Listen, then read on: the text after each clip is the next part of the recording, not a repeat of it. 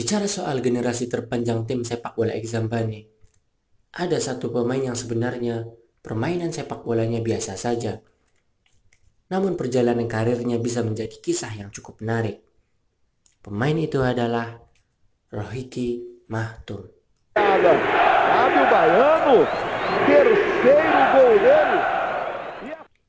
Penghakiman karir sepak bola Rohiki 21 November 2012 pada tahun itu usia Hiki menginjak 15 tahun.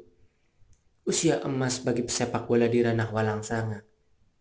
Di hari itu, 21 November 2012, tim sepak bola Exambane akan menjalani laga perdana mereka dalam ajang Walang Sanga Cup melawan Turi FC. Pada malam harinya, sebelum laga dimulai, Bung Titing yang menjadi pelatih Exambane kala itu sedang cemas. Pasalnya, beberapa pilar penting kala itu tak bisa bermain. Pada malam itu Bung Titing mengumpulkan semua pemain Exambane. Berbagai taktik dia jabarkan, dan salah satu yang dia jabarkan adalah tentang siapa yang harus bermain penuh dalam laga esok hari. Dan salah satu pemain yang harus bermain penuh adalah Rohiki. Hari pertandingan pun dimulai. Di babak pertama, pertandingan harusnya berjalan sesuai taktik Bung Titing. Namun blunder fatal kiper Exambani kala itu, Anizal membawa petaka di mana tangkapannya sering kali lepas. Luta roubou do Valber, Fábio Baiano, Watson, levou para a esquerda, o chute! Yang membuat Examani tertinggal 2-0 di babak pertama. Di saat rehat, Bung Titi memberikan instruksi agar di babak kedua lebih bermain agresif. Benar saja, Hiki yang diplot di sisi sayap kanan bermain sangat eksplosif.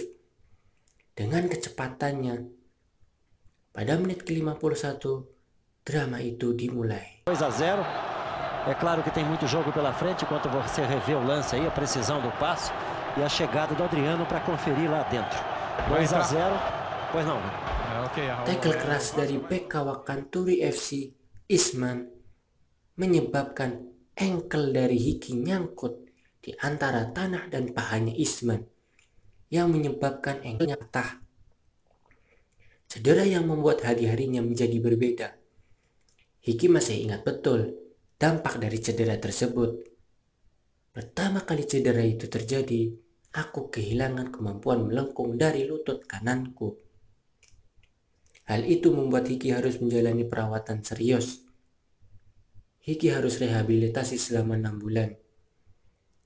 Cedera adalah teman dari setiap atlet, terutama atlet sepak bola. Walau cederanya parah, Hiki bisa kembali bermain pada 26 Juni 2013.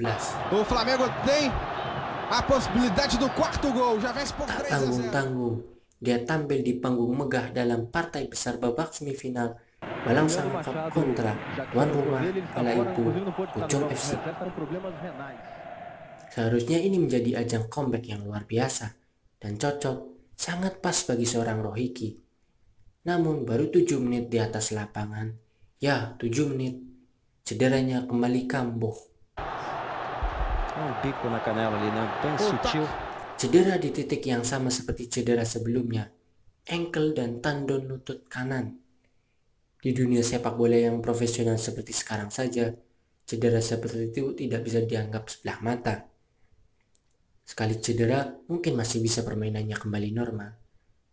Namun dua kali cedera, banyak yang mengira karir sepak bolanya sudah berakhir. Siapa yang menyangka setelah lima bulan kembali menjalani perawatan pada pembukaan ajang EXET Cup 2013 atau yang sekarang lebih dikenal dengan nama Copa de Exambani. Tepatnya 2 Desember 2013, dia, seorang Rohiki Maktum, mendapatkan standing A plus di Gelora Bung di mana dia kembali ke panggung sepak bola Exambani. Cukup mengejutkan memang, semua orang mengira karirnya telah berakhir.